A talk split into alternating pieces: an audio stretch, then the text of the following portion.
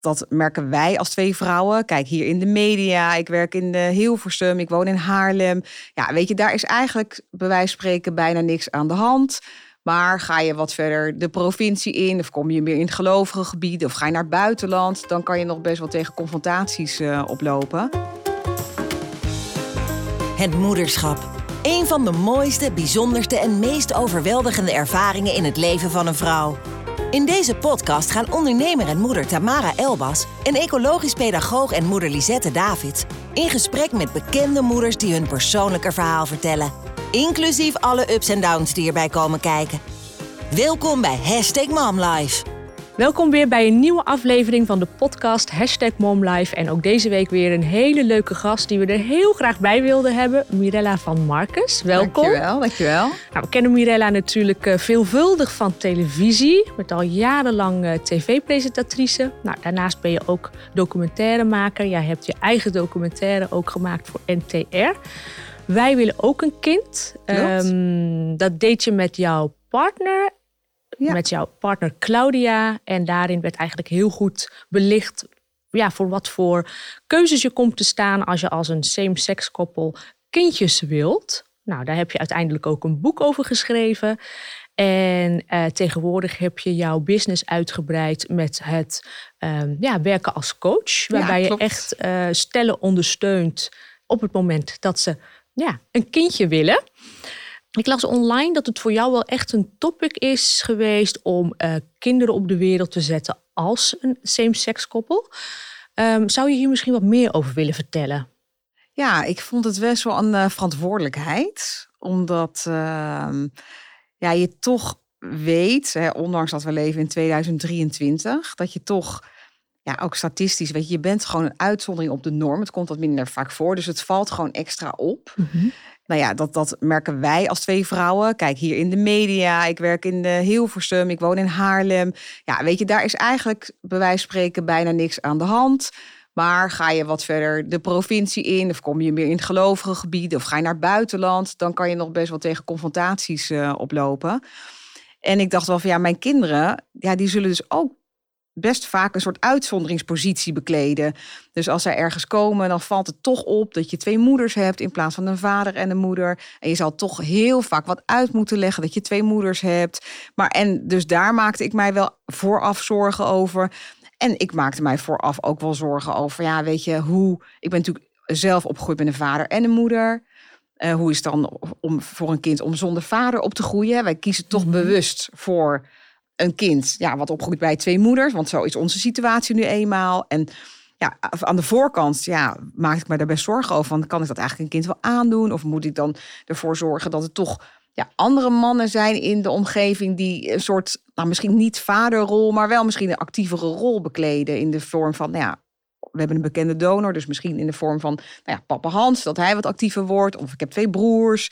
Nou ja, onze vaders leven nog. Mm -hmm. Weet je, dus daar hebben we wel allemaal wel over nagedacht. Ja, dus dat zijn toch wel dingen waar je bij stilstaat. Als je toch een andere ja, vorm van ouderschap hebt dan ja, het meest gangbare is. Ik hoor jou zeggen, ik kom zelf uit een uh, gezin met een vader en een moeder. Jij hebt nu zelf twee uh, kinderen. In jullie gezin is er niet een ja, misschien wel een, een, ergens een vader, maar niet een hele actieve vader. Ja, dus niet in de dagelijkse zin. Eh, exact, ja. Mis je een manspersoon in jullie gezin eigenlijk? Nou, vooral voor de praktische dingen, om kast in elkaar te zetten, schilderijen op te hangen, dat soort werk. Daar vragen we altijd de buurman voor. Maar ja, ik, nee, ik denk het niet. Weet je, ik denk nu dat. Ja, kijk, wij zijn met uh, twee vrouwen, maar ook gewoon twee personen, twee karakters. En ik denk wat gewoon het allerbelangrijkste is, wij zijn ook best verschillend. Dus je geeft sowieso, omdat je gewoon twee andere persoonlijkheden bent, geef je daarvan iets mee aan je kinderen.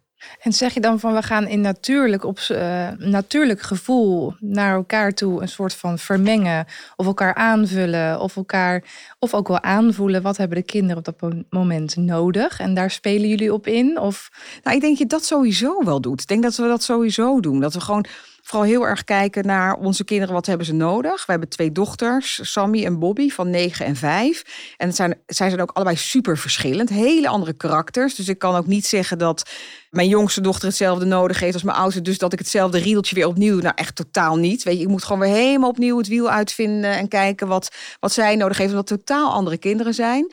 Dus ik denk dat, dat, dat, dat we dat sowieso gewoon heel erg doen in de opvoeding. Dat we kijken van nou, wat werkt voor jou, wat werkt voor jou. En ja, dus ja, en dan echt dat, dat mannelijke stukje. ik vind het best ingewikkeld om dat daar heel bewust antwoord op te geven. Ik merk wel als bij ons bijvoorbeeld de vraag komt, uh, wat bijvoorbeeld bij Sammy op een gegeven moment was, bijvoorbeeld Vaderdag is natuurlijk echt zo'n dag wat elke hm. keer weer terugkomt. Toen zat ze nog in de kleuterklas en toen zeiden die kinderen op een gegeven moment, ja, maar uh, ja, heb jij dan een vader? Want we zien hem nooit. En uh, wie is dat dan? En dus zij had zoiets van, nou, ze, ze moeten hem gewoon een keertje zien. En uh, dus toen hebben we wel aan hem gevraagd van, of heeft ze zelf aan hem gevraagd van, zou je mij een keer naar school willen brengen? Oh, dus dat heeft hij toen gedaan. Ja. Stond hij meteen de volgende maand, stond hij op de stoep, s ochtends vroeg. En heeft hij haar toen echt op zijn nek zo de school ingedragen, over het schoolplein en natuurlijk de klas in. Moest echt de klas in, zodat alle kinderen konden zien, nou, dit is hem dan, weet je wel, Hans, twee meter hoog en dat is mijn vader. En toen was ook, dat was voor ons best wel een spannend moment als moeders, omdat wij dachten, ja, wil Sammy daarna meer? Weet je wel, was misschien hmm. toch dat haar vader een grotere rol inneemt. Maar dat kwam niet, weet je wel. Dus het is ook wel een beetje hoe kinderen zijn. Ze willen dan gewoon weten, oké, wie is dan je vader, weet je wel? Want we zien hem nooit. Oh, dat is hem. Oké, dat is hem. En we gaan weer door met uh, leven. Merk jij dat er vooroordelen zijn? Of, of wordt er wel eens vreemd naar jullie gekeken? Ik hoor jou net zeggen van ja, in andere regio's, als we op, op vakantie zijn. Uh, ja, worden jullie misschien toch anders behandeld of anders aangekeken? Nou, ik merk bijvoorbeeld nu ook wel, nu ik dus wensouders coach, merk ik dat er best komen veel uh, lesbische stellen ook van buiten de Randstad. Dus uit Zeeland, uh, richting of uh, de Bijbelbelt, noordelijke provincies. Dus ik merk wel dat daar best een groot verschil zit. Dat zij in een omgeving wonen waarin ze toch minder voorbeelden hebben. Zich echt best wel de enige voelen. Zich nog meer een uitzondering voelen. Dus dat, dat het voor hen nog nog lastiger is dan, denk ik, voor mij. Omdat wij, ja, zeker in de media is gewoon super open-minded wereld. En, en bedoel je dan de collega's rechtstreeks om je heen? En ja. altijd als een warm bad van, nou, ja, zeker. geen probleem ja, mee gehad. Ja, ik heb ja, op mijn werk en... Uh, nou, ik heb wel trouwens, dit, dit is wel waar. Uh, helemaal aan het begin van mijn carrière, toen ik bij de KRO werkte, toen ik Goedemorgen Nederland deed. Ik weet niet of het te maken heeft dat het een katholieke omroep was. Maar ik denk dat het echt meer was om mij te beschermen. Dat geloof ik wel. Dus wel met oprecht goede bedoelingen. Kreeg ik ook mediatraining. Want ik deed natuurlijk voor het eerst een landelijk uh, programma. Nou, kreeg natuurlijk voor het eerst interviews. Nou, super spannend. En ik was daarin gewoon best wel bleu. Want dat had ik natuurlijk nog nooit gedaan.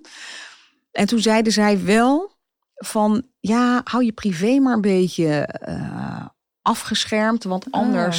Belandt dat in de knipselmap. En dan wordt dat ook het onderwerp waar ze ook altijd naar gaan vragen. En ik weet natuurlijk niet zeker of dat dan kwam omdat ik met een vrouw was. En sowieso is dat natuurlijk misschien dan het meest interessante.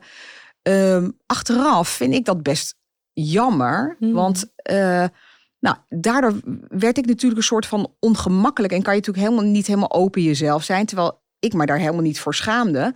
En ik best een moeite destijds heb gehad uh, met mijn coming out. Dus als je die eenmaal hebt gehad, is het eigenlijk mhm. gewoon super fijn dat je gewoon altijd en overal jezelf kan zijn en dat gewoon kan uiten. Als, je, als, als het gewoon oud en die open is, dat, je, dat iedereen bij wijze van spreken weet van nou, zij is gewoon lesbisch, zij heeft gewoon een vrouw, ze heeft twee kinderen, ze is een bekende donor. Ja, ik heb niks te verbergen, snap je? Dus wat aanvankelijk misschien kwetsbaar lijkt, blijkt dan dus helemaal niet zo te zijn. Het voelt juist super bevrijdend. je bent niet anders dan Nee, dit is gewoon wat het is, weet je. Dan is het gewoon wat je ziet, wat je get. Pas als je iets uh, verbergt en een beetje geheim probeert te houden, dat is pas kwetsbaar. Want dan denk je, oh, straks komen ze erachter. En snap je? Ja. Dus het heeft gewoon, dat heeft heel positief uh, uitgepakt uiteindelijk. Had het te maken met jouw achtergrond? Dat je de coming out uh, eng vond?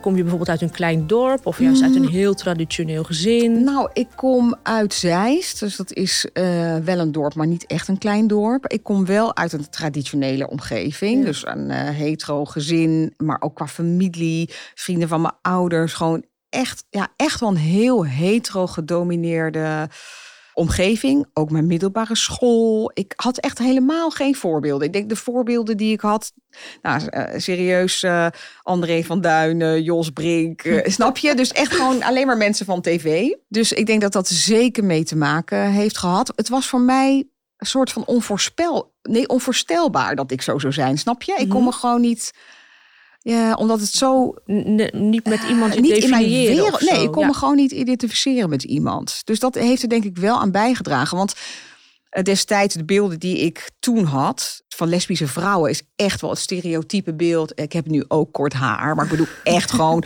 super butch, kort haar, een Noors, eh, weet je wel zo. En ik dacht van ja, maar ik ben toch niet zo. Mhm. Dus ik vond me ook moeilijk om me daarmee te identificeren. Dus ik kon me nergens voor mijn gevoel hoorde ik wat dat betreft nergens bij. Dan dacht ik, ja, wie ben ik dan? Dus dat, dat is destijds wel echt een eh, worsteling geweest. Maar mijn ouders hebben altijd gezegd: als er iets gebeurt in je leven, hoe erg het ook is, al lig je in de goot, je schaamt je er diep voor, weet je wel? Je kunt altijd bij ons terecht. Ah, nou, ja. dat heb ik dus blijkbaar als kind ergens opgeslagen. Want toen ik mijn coming-out had, nou, dat vond ik super eng om te vertellen. Hoe oud was je toen voor onze Nou, informatie? 19 pas. Dus toen studeerde ik al in Amsterdam. Ja. Had ik al zeg maar mijn middelbare schooltijd gehad. Maar ik was verliefd geworden op een huisgenootje tijdens mijn studententijd. Maar dit, ik vond het nog steeds super eng. Want ik wist gewoon, zij gaan gewoon stijl achterover slaan. Maar dit zinnetje zat wel in mijn hoofd. Dus ik dacht van, het kan nooit helemaal misgaan. Ja. Want dit hebben ze mij ooit gezegd. Nou ja, ik ben niet verslaafd aan drugs, maar ik ben dit, weet je wel. Dus en achteraf denk ik van ja, dit is eh, denk ik iets voor alle ouders. Dat doe ik dan zelf ook om gewoon aan je kinderen mee te geven. Ja. Gewoon Maakt niet uit waar je voor kiest. Ja. Nee, het maakt niet uit. Dat ook. Dat doe ik dan nu ook. Maar ik, dat vind ik ook trouwens echt. eh, Dat je tegen je ah, kinderen al gewoon als ze klein zijn. Nou, stel dat je later groot bent. Je hebt het er gewoon een keer over. Mhm. Je komt thuis met een vriendje of een vriendinnetje. Gewoon tussen neus en lippen Ja. door. Het helpt gewoon zo onwijs later voor diegene Ja. om te weten. Het is oké. Ik merk ook dat ik bijvoorbeeld tegen mijn zoontje zeg van... oh ja, en als je dan eh, later een vriendinnetje krijgt... je gaat er eigenlijk al een beetje automatisch Ja. van uit... van oh, er komt een vriendinnetje. En ik denk nu toch bij mezelf van ja... op het moment dat hij met een vriendje thuis komt... dan moet dat ook gewoon kunnen. En eigenlijk programmeer je je kind op voorhand al... dat er die ruimte misschien niet helemaal is of zo. Ja, en ook al ga je er misschien zelf al vanuit dat jouw kind hetero zou zijn, dan nog zou het in die woorden best goed zijn, omdat je kind dan ook sowieso opslaat, ook naar zijn omgeving toe. Mhm. Oh ja, mijn vriendjes, vriendinnetjes kunnen ook met een vriendje of vriendinnetje thuiskomen. Ja, dus al eens, geldt het niet ja. voor je kind zelf, dan weet je door dat soort benoemingen, nou, dan, dan voed je dus iemand gewoon super open-minded op. Jij bent tegenwoordig coach. Hoe ziet dat coachingtraject eruit? Nou, de meeste eh, stellen die bij mij komen staan nog aan het begin van het traject.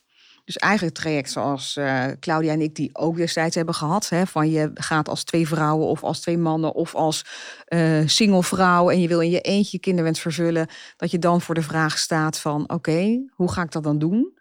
Doe ik dat met een bekende donor, een onbekende donor of in geval van mannen met een draagmoeder of een ijzeldonor of misschien met iemand samen co-ouderschap? Nou, dat zijn natuurlijk allemaal keuzes vaak met stellen is het ook wel zo dat ze willen onderzoeken, ook tijdens de coach, van liggen we echt op één lijn? Hè, vaak neigt de een meer naar dit en de ander meer naar dat. Of de een is iets dominanter in de relatie en denkt van ja, ja, ik heb wel het idee dat ze op één lijn liggen, maar ik wil gewoon zeker weten dat mijn partner er ook echt vanuit zichzelf er zo over denkt. Dat het niet zo kan zijn als het straks toch misschien anders uitpakt, wat natuurlijk altijd kan gebeuren, dat, dat ik dan niet straks de schuld krijg. Dat we een soort relatiecrisis Mhm. daarin krijgen. Dus dus ook nog vaak een dynamiek ook wel eh, bij de stellen onderling. Dus eigenlijk dat hele keuzetraject, dat gaan we gewoon samen stap voor stap onderzoeken. Nou ja, daarna gaan we met oefeningen of met, door middels van gesprekken mee aan de gang gaan. Is het een lastig traject om aan te gaan?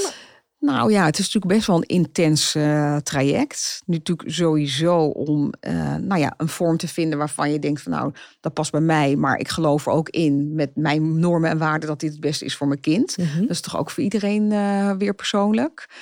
Ja, daarnaast, ja, praktische dingen zeker, weet je. Ik bedoel, waar haal je zaad vandaan? Ga je, ook, ook meerdere opties. Ga je hier naar een Nederlandse spermabank? Dat kan. Maar de wachtlijst is nu ongeveer anderhalf jaar. Dus dat is ook best wel een ding, Ja. zeker als je achter in de dertig bent. Ja. Ga je voor een Deense donor? Dat kan. Dat is natuurlijk makkelijker geregeld. Dat is eigenlijk online profielen kijken en je kan het bestellen. En je laat het bij een kliniek hier bezorgen. Wil je het met een bekend iemand? Ja, dan begint daar eigenlijk een heel apart traject. Eigenlijk weer een soort dating traject. Van hè, hoe kom je in gesprekken erachter dat je echt met elkaar dezelfde eisen of dezelfde wensen hebt, dezelfde verwachtingen. Kan je echt een stabiele basis vormen om dit uiteindelijk te laten slagen. Dus dat is dan weer een ander traject. En dan, nou ja, dat geldt natuurlijk ook als je dat met een draagmoeder wil of in co-ouderschap. Dan moet je dat natuurlijk allemaal super grondig met elkaar onderzoeken. Ja. Ja, en dan als je het hebt over paparazzen, ja, absoluut. Weet je, dan komen er weer donorcontracten bij kijken. eh, juridische stappen. Ja, dat zit, het is best een uh, bij uitvoerig traject. Ja. ja,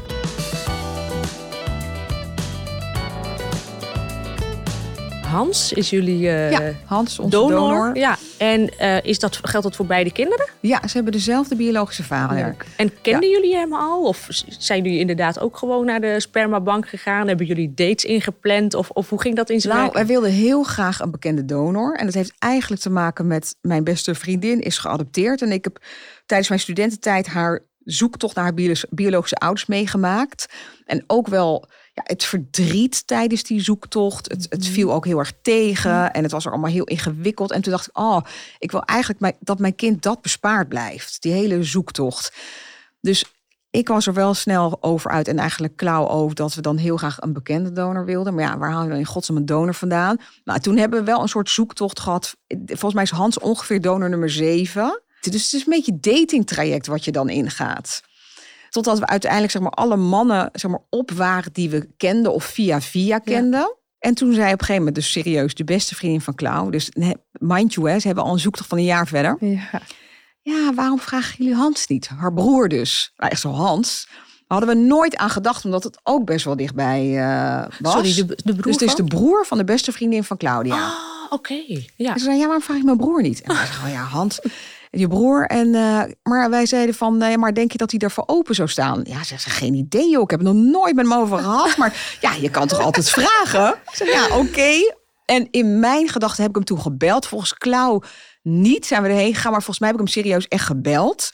En gewoon gezegd van, eh joh Hans, eh, een beetje een rare vraag, maar ik denk, want wij- de tijd tikte, weet je wel. We waren natuurlijk al eind dertig en we dachten, ja, we moeten nu doorpakken. We ja. hebben geen tijd meer dat een man daar een half jaar over nadenkt. Dus heb ik hem echt gebeld en gezegd van, joh, beetje een rare vraag, maar ja, ik kan misschien beter meteen stellen. Ehm, ja, we zoeken dus een donor en eh, lijkt het je wat, weet je wel? Of wil je erover nadenken? Sta je ervoor open om over na te denken? En toen moest hij natuurlijk heel hard lachen, want zo- zo'n hetero vent, die denkt, haha, nooit aan gedacht. En toen zei hij van, eh, ja, nou, ja, weet je, ik zeg geen nee, maar ik zeg ook nog geen ja. Ja, ik moet hier natuurlijk over nadenken. We moeten hier natuurlijk even eh, een keer met elkaar over praten. En eh, nou, toen hebben we een avondje, zijn we daar naartoe gegaan. Nou, en toen heb ik echt alle beren op de weg gegooid die ik kon verzinnen. Dit vertel ik ook vaak wel tegen mensen die dus nu bij mij in coaching komen Ja. als ze gesprekken aan moeten gaan. Want je kan maar beter heel direct zijn en heel open en toch kritisch blijven. Want je moet het toch goed weten aan het eind. Ja. Ja. Dus ik heb alle beren die we dus allemaal tegen zijn gekomen, al die gesprekken met die donoren ervoor, heb ik allemaal eh, voor, voor zijn voeten geworpen. Zeg, ja, wat, eh, wat eh, willen je ouders openoma worden? Of wat als het kind ziek is? Wat als het kind iets mankeert? Of stel dat wij eh, voor dit dilemma komen, hou het of niet als het heel ziek is? Weet je wel, wil jij er dan iets over te zeggen hebben? Of wat als het kind straks bij jou op de stoep staat? Nou, allemaal dingen, weet je wel. Ja. Toen zei hij, weet je, na, na al, de, al die negatieve horrorscenario's, dingen, alle ja. horrorscenario's zijn in het eind van. Weet je, ik zie eigenlijk geen enkel punt waarom ik het niet zou doen, zei hij. Eén ding, ik wil het aan mijn ouders voorleggen, want ik heb geen kinderen. Ik zie het er ook niet 1, 2, 3 van komen. Dus als zij het te emotioneel vinden dat zij dus niet echt opa en oma worden, Mhm. dan doe ik het niet. En toen dacht ik van, eh, ah, oh eng, want nu ligt het lot dus eigenlijk in de handen van zijn ouders. Ja. En aan de andere kant dacht ik van ja, super mooi, want hij is zich wel onwijs bewust van wat Ja. dit dus gaat betekenen. Ja. Dat dit echt wel emotioneel kan zijn. Nou, toen heeft hij aan zijn ouders voorgelegd en die kende Claudia natuurlijk al heel lang, ook gewoon van verjaardagen en zo. En die zei, nee, ik vind het eigenlijk wel een super mooi idee. En Geweldig, uiteindelijk ja. is het dus zo uitgepakt, omdat hij zei, ja, ik word niet echt papa, papa, dus mijn ouders worden niet echt open en oma. Maar uiteindelijk, nu zijn we toen, Sammy is negen, de oudste. Uiteindelijk is het heel grappig hoe dat zich heeft ontwikkeld. Nou, wilden die ouders vonden het leuk om de kindjes te zien. En wij zeiden, ja, we vinden het superleuk als jullie een keer de kindjes zien. En dus uiteindelijk zien we ze ongeveer twee keer per jaar. En Sammy zei een paar jaar geleden, ja, maar eigenlijk zijn de ouders van papa Hans dus mijn opa en oma. Want ja, als hij mijn vader is, zijn het ook opa en oma.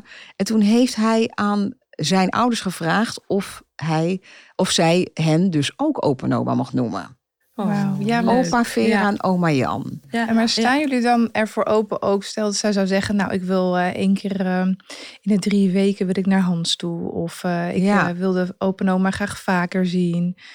Hoe eh, staan jullie daarin? Ja, nou nu staan we er zeker, eh, zeker voor open. Ik denk dat er dus een super groot verschil is tussen nou, hoe we er aan de voorkant in stonden en net na de geboorte. Weet je, dan ben je toch nog een soort van leeuwinnen op je nest. Maar uiteindelijk, hij heeft ons, nou, is het echt zo uitgepakt zoals we bedacht hadden. Dus hij ja, heeft gewoon een super bescheiden rol. Hij doet gewoon, heeft gewoon zijn eigen leven en heeft ons gewoon heel erg gelaten. Heeft hij inmiddels zelf ook een gezin?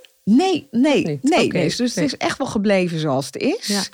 Maar nu uiteindelijk, eh, Sammy die eh, nou, toevallig heeft eh, toevallig eh, binnenkort een, ja, noem ze een stoere ouder-kindkamp. En het was eigenlijk bedoeld als vader-kindkamp. Maar ja, omdat wij twee moeders hebben, hebben ze stoere ouder-kindkamp genoemd. Dus tegen dat soort dingen loop je dus ook aan. En dat vonden wij best wel confronterend. Toen dachten we, oh, ja, wie van de twee moet dan mee, weet je wel. Ik zei, nou, ik heb echt geen zin in met alleen al die mannen op zo'n kamp te gaan zitten. Nou, hij zei, Klauw, ik ga wel. Maar ik dacht, ja, misschien vindt Hans het wel leuk. Maar ja, hij kan helaas niet. Maar toen zei hij wel van, nou, maar ik vind het wel, eh, weet je, anders komen jullie binnenkort een keer voor, tegen Sammy Bobby, een keer bij, eh, binnenkort een keer bij mij. Die kunnen bij mij logeren, kunnen mama's lekker weg. En dan kiezen jullie wat we gaan eten, dan gaan we leuke dingen doen. Oh, ja. En dat zou dan echt leuk. wel voor het Ja. eerst zijn. Ze worden nu wat groter. Maar nu denk ik, ja, superleuk. Ja.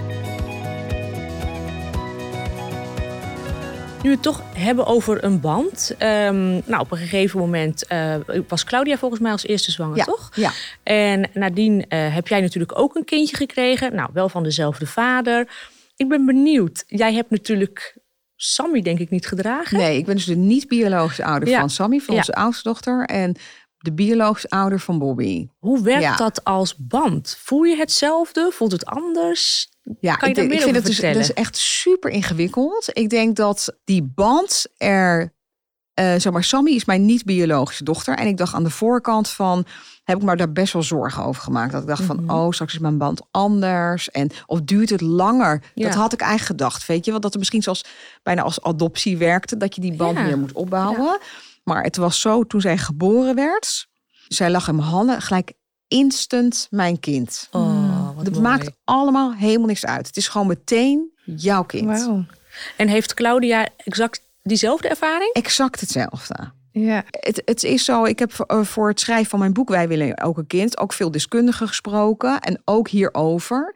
En zij zeiden ook van ja, eigenlijk het hele biologisch niet-biologische stuk. Het zijn vooral de ouders die zich daar A, heel druk over maken. Ja. Nou, dat herkende ik natuurlijk heel erg. En vaak als er iets van verschil is, dat heel erg dat idee zich gaan toe-eigenen van zie je wel, weet je, dat is mijn biolo en dat is een niet-biologische kind.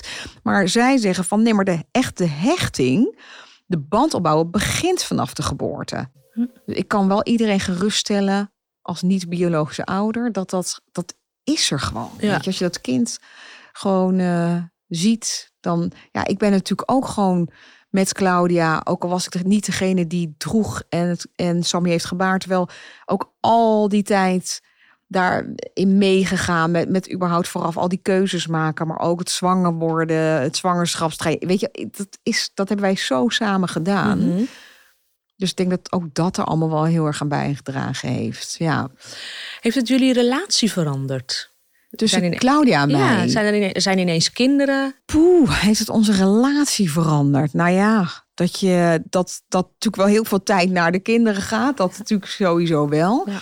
Maar ik denk dat wij wel, en zeker ook wel door dat eh, hele moeilijke traject. Ik denk dat het dan twee kanten op kan gaan. Hè? Dat je of je elkaar daar misschien in kan verliezen. Mhm. Of dat je elkaar daarin kan vinden.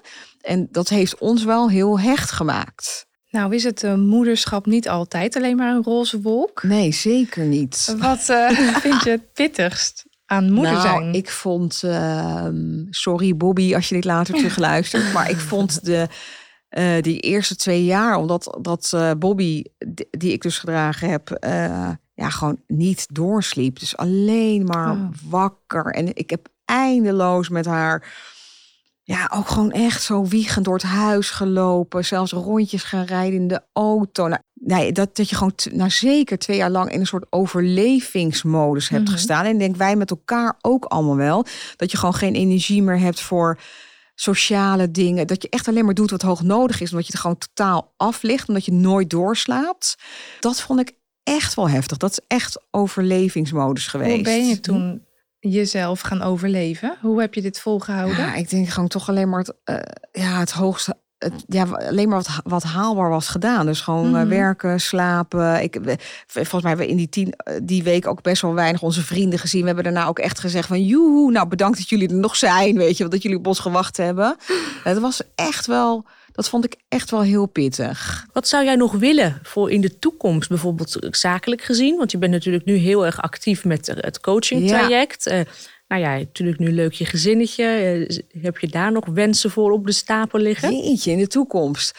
Nou ja, ik ben dus nu eigenlijk een nieuw pad ingeslagen door uh, te coachen. En dat is, nou ja, dat vind ik wel super. Want ik heb nu, nou, het voelt een beetje mijn eerste twee baby's zijn op komst. Dat vind ik wel te gek. Dus één bij een uh, single vrouw en één bij een lesbisch stel. Dus dat is wel, ja, vind, dat is gewoon super leuk om mee te maken. Ja.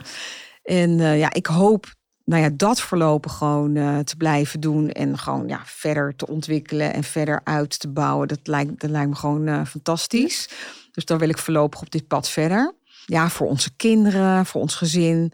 Ja, ik hoop gewoon dat zij zich ja, fijn blijven ontwikkelen. Dat ze dicht bij zichzelf blijven. Dat ze ja, lekker authentiek in alle vrijheid hun eigen keuzes kunnen gaan maken. Ja, daar ben ik gewoon heel benieuwd naar. En welk werk staat dichter bij jou of bij de persoon die jij nu bent? Is dat meer televisie, uh, presenteren of is dat eigenlijk meer het stukje coaching en één op één werken? Um, nou, sowieso één op één werken, dat staat het dichtste bij mij. Mm -hmm. Want ik denk dat ik, uh, als je echt naar mij als persoon kijkt, ben ik eigenlijk helemaal niet iemand die per se heel erg op de voorgrond wil staan of per se een podium nodig heeft. Aan de andere kant de combinatie. Ik vind het natuurlijk wel tof dat je natuurlijk via de media natuurlijk wel toch op een bepaalde manier invloed kan uitoefenen. Dus je kan, zeker in de beeldvorming, gewoon dingen veranderen. Dus dat heb ik wel, nou ja, toen met mijn, met mijn uh, documentaire, nou ja, later met het boek. En het helpt natuurlijk wel om ook natuurlijk mensen te bereiken en ook weer mensen in de coaching te krijgen. En ook hopelijk gewoon de beeldvorming van, nou, ik noem maar even ander ouderschap, andersoortige gezinnen nou ja, te veranderen, weet je wel. Om daar gewoon wat meer de aandacht uh, op te vestigen. En ik vind, kijk, ener, enerzijds één op één coachen superleuk. Maar ik vind de dynamiek uh, die je natuurlijk hebt bij tv en bij live en bij een dagelijks programma. Ja, en die gezelligheid er ook omheen ja. van collega's en dingen vind ik ook gewoon heel erg leuk. Ja. Ja. Dus ik zou eigenlijk als ik heel hard op droom, dat is natuurlijk altijd heel gevaarlijk om dat hardop uit te spreken. Ja, of juist maar niet. ik zie mezelf wel uiteindelijk, als ik een beetje droom naar de toekomst toe, misschien nog wat verder gaan, ook in relatiecoaching.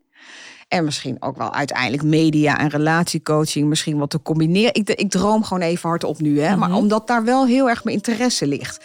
Ik ben eigenlijk doctorant in de communicatiewetenschap. Denk, oh ja, er komt de cirkel weer een beetje rond. Ik hou, ik vind dynamiek tussen mensen wel super interessant.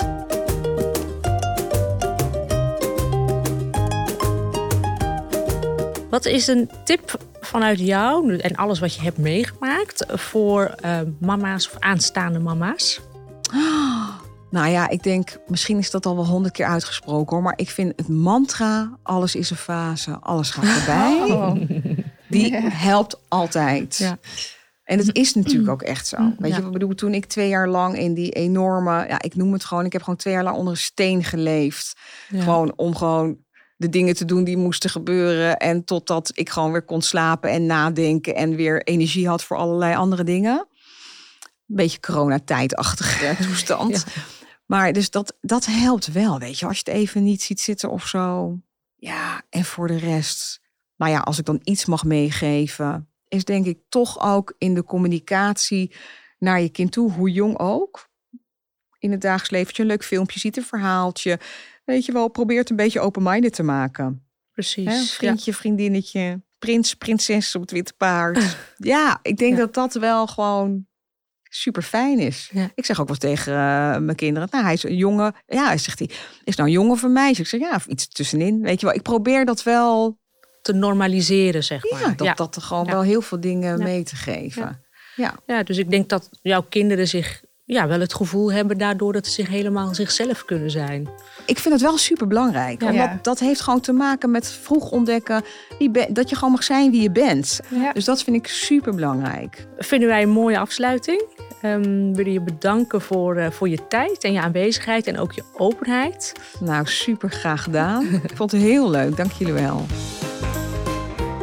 Bedankt voor het luisteren naar de podcast Hashtag MomLife. In de volgende aflevering gaan Tamara en Lisette in gesprek met weer een andere bekende moeder. Met een nieuw bijzonder verhaal. Vond je de aflevering leuk? Abonneer je op het podcast en YouTube kanaal van Hashtag MomLife. Ook leuk als je een recensie achterlaat. Tot de volgende aflevering.